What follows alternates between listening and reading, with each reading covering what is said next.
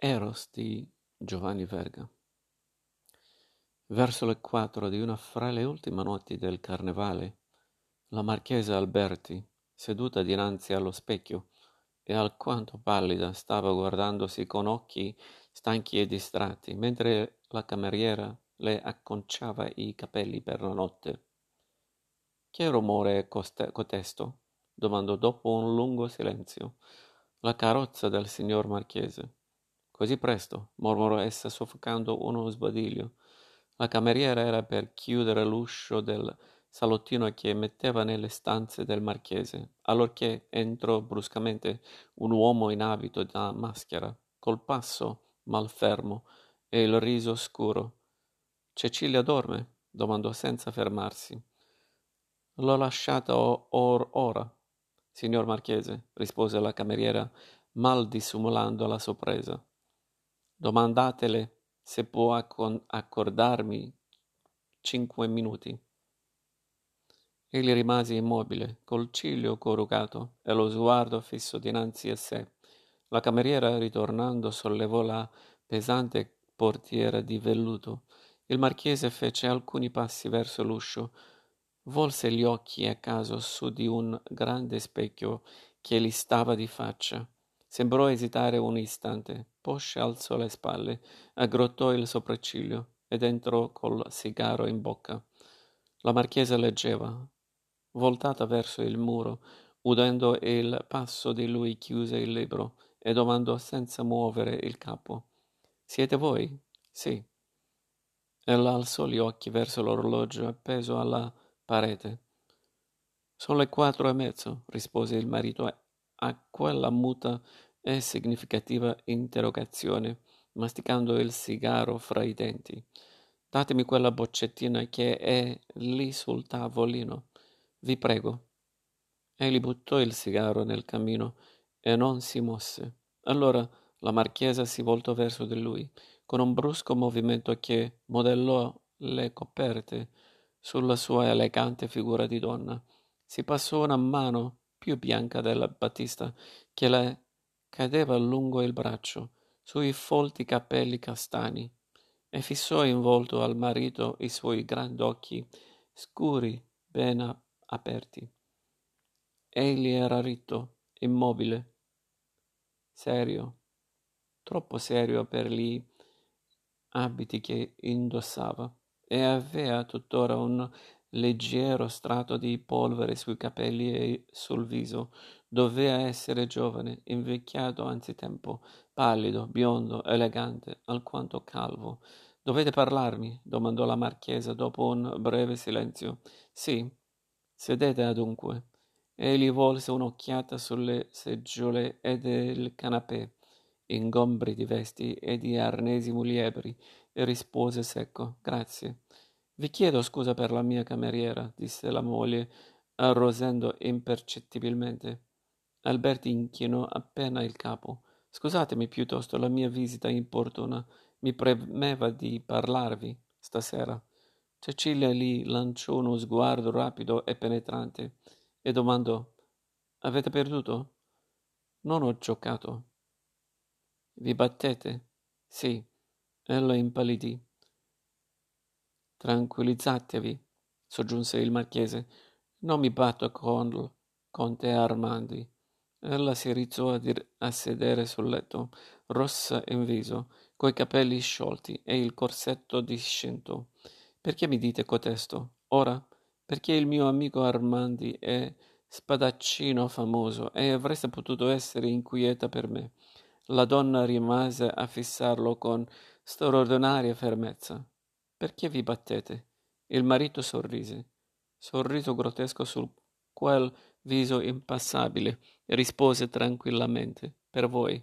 La marchesa si passò il fazzoletto sulla labbra. Galli aveva lo scilinguagnolo e poi sciolto e pretendeva aver rivista al veglione. Indovinò: «Nel palco del mio amico Armandi». «Eravate a cena?» «Sì».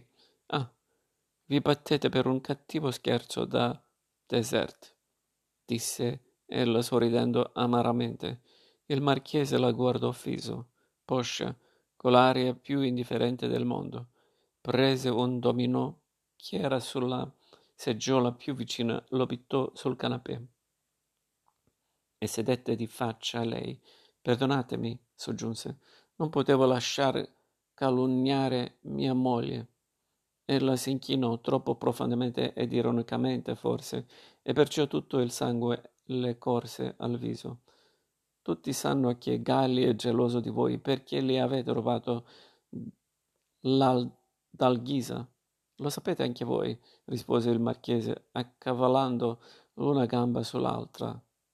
«Scusatemi, debolezze di donne», disse ella un po' pallida e cercando di sorridere. «E di uomini, se volete», aggiunse il marito con galanteria. Ci fu un istante di silenzio. Ella giocherellava collo sparato del suo corsetto. Egli dondolava la gamba posta a cavalcioni. Evitavano di guardarsi. «Ora, siccome vi confesso che mi preme di non rimetterci la pelle e farò il possibile per evitarlo, domani sarò ben lontano di qua».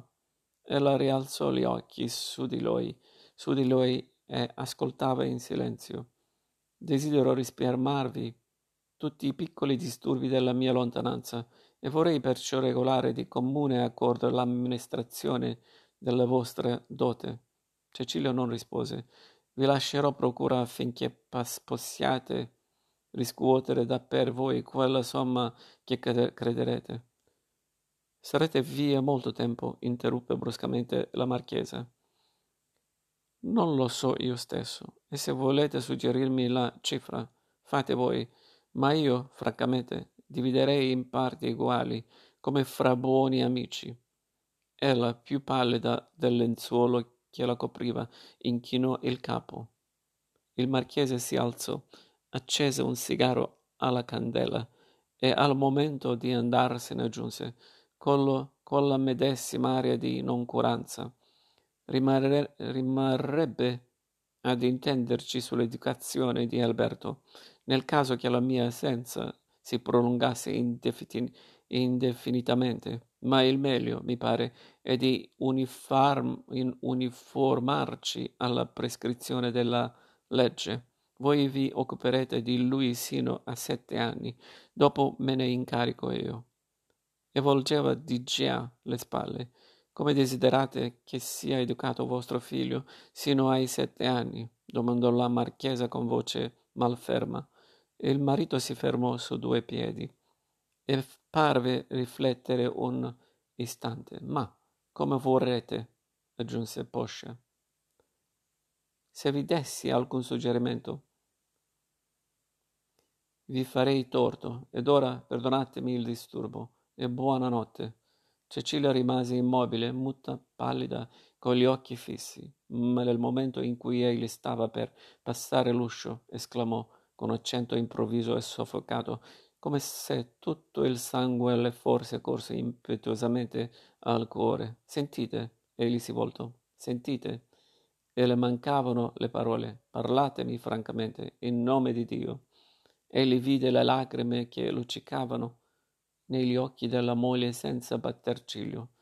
Istintivamente ella si arretrò, spaventata dallo sguardo freddo ed incisivo di quell'uomo che sembrava ricercare le angosce orribili di lei sen nelle pieghe più risposte del suo cuore, per scrutarla con quel viso pallido e glaciale.